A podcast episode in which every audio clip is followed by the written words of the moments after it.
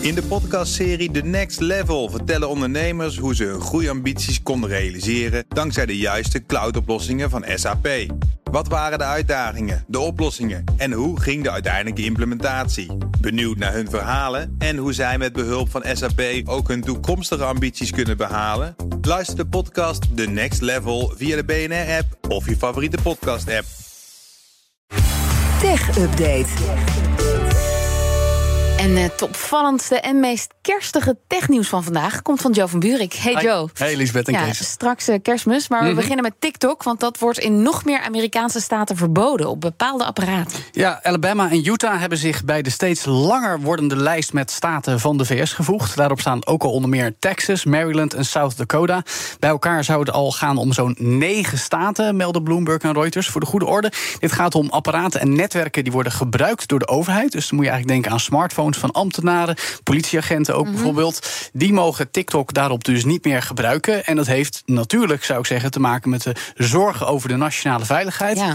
Zeker ook nadat de FBI afgelopen maand nog eerst nadrukkelijk zei dat de Chinese overheid de data van miljoenen ook Amerikaanse gebruikers zo zelf kan inzetten vanwege de korte lijntjes met het Chinese moederbedrijf van TikTok, ByteDance. TikTok heeft op zijn of haar beurt teleurgesteld gereageerd, meldt Reuters. De woordvoerder zegt dat die beschuldigingen ongefundeerd en foutief zijn.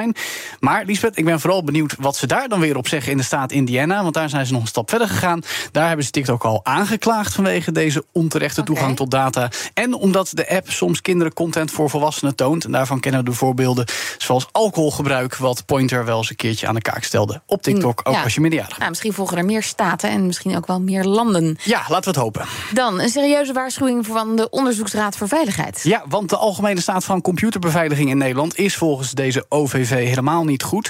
En we zouden toch nog steeds gevoelig zijn voor cyberaanvallen. De kloof wordt steeds groter, omdat de dreiging groter wordt dan de weerbaarheid.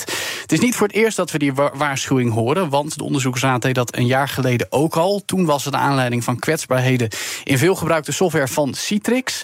Daar was een tijdje geleden, eind 2019, nogal wat mee aan de hand, omdat duidelijk werd dat hackers die systemen van Citrix heel makkelijk konden misbruiken om toegang te krijgen tot systemen, ook van overheidsinstanties en ziekenhuizen. En dus werden er eind vorig jaar al zeven aanbevelingen gedaan. De eerste was vanuit de onderzoeksraad om de responscapaciteit te vergroten, dus sneller dit soort problemen aan te pakken. De andere zes zouden ervoor moeten zorgen dat fabrikanten van software en afnemers, zoals ook overheden dus, voortdurend blijven werken aan het beter eh, maken van de beveiliging van software. Dat gebeurt dus onvoldoende. Eh, de onderzoeksraad benadrukt dat partijen sneller moeten handelen en het tempo moeten verhogen. De welwillendheid is er wel bij het kabinet en het bedrijfsleven, zeggen ze. Maar met het huidige tempo duurt het tot 2026 voordat de cyberveiligheid een beetje op orde is Ja, in de praktijk. En tempo, dat geldt wel voor meer zaken. hier. Nou, tot slot kerstmis dan. En in dezelfde categorie, want onze overheid heeft op zeer typische wijze een hacker kerstkaarten laten versturen. Ja. Er hoort een deuntje bij, want het is een leuk verhaal. Opeens rolde er namelijk uit tal van printers in verschillende huishoudens ergens in Nederland een kerstkaart uit. Omdat eh, hun wifi-netwerken niet goed beveiligd zijn, of apparaten in het netwerk.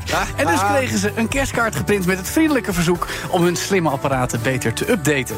Dat was het werk van een ethische hacker die was ingeschakeld door het ministerie van Economische Zaken en Klimaat. Overigens wel met toestemming van die huishoudens in kwestie. Dus die Oh, om even je netwerk door te lichten. nou ja, die hadden in ieder geval aangegeven dat ze gehackt mochten worden, zal ik maar zeggen. Of in ieder geval. Want anders is het strafbaar.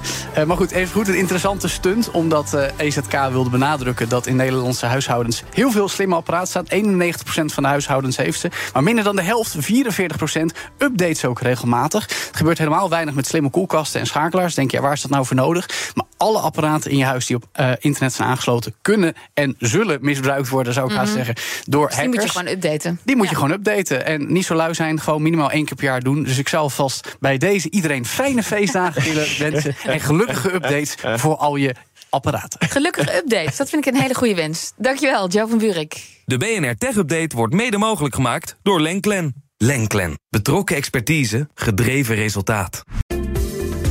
In de podcastserie The Next Level vertellen ondernemers hoe ze hun groeiambities konden realiseren dankzij de juiste cloudoplossingen van SAP. Wat waren de uitdagingen, de oplossingen en hoe ging de uiteindelijke implementatie? Benieuwd naar hun verhalen en hoe zij met behulp van SAP ook hun toekomstige ambities kunnen behalen? Luister de podcast The Next Level via de BNR-app of je favoriete podcast-app.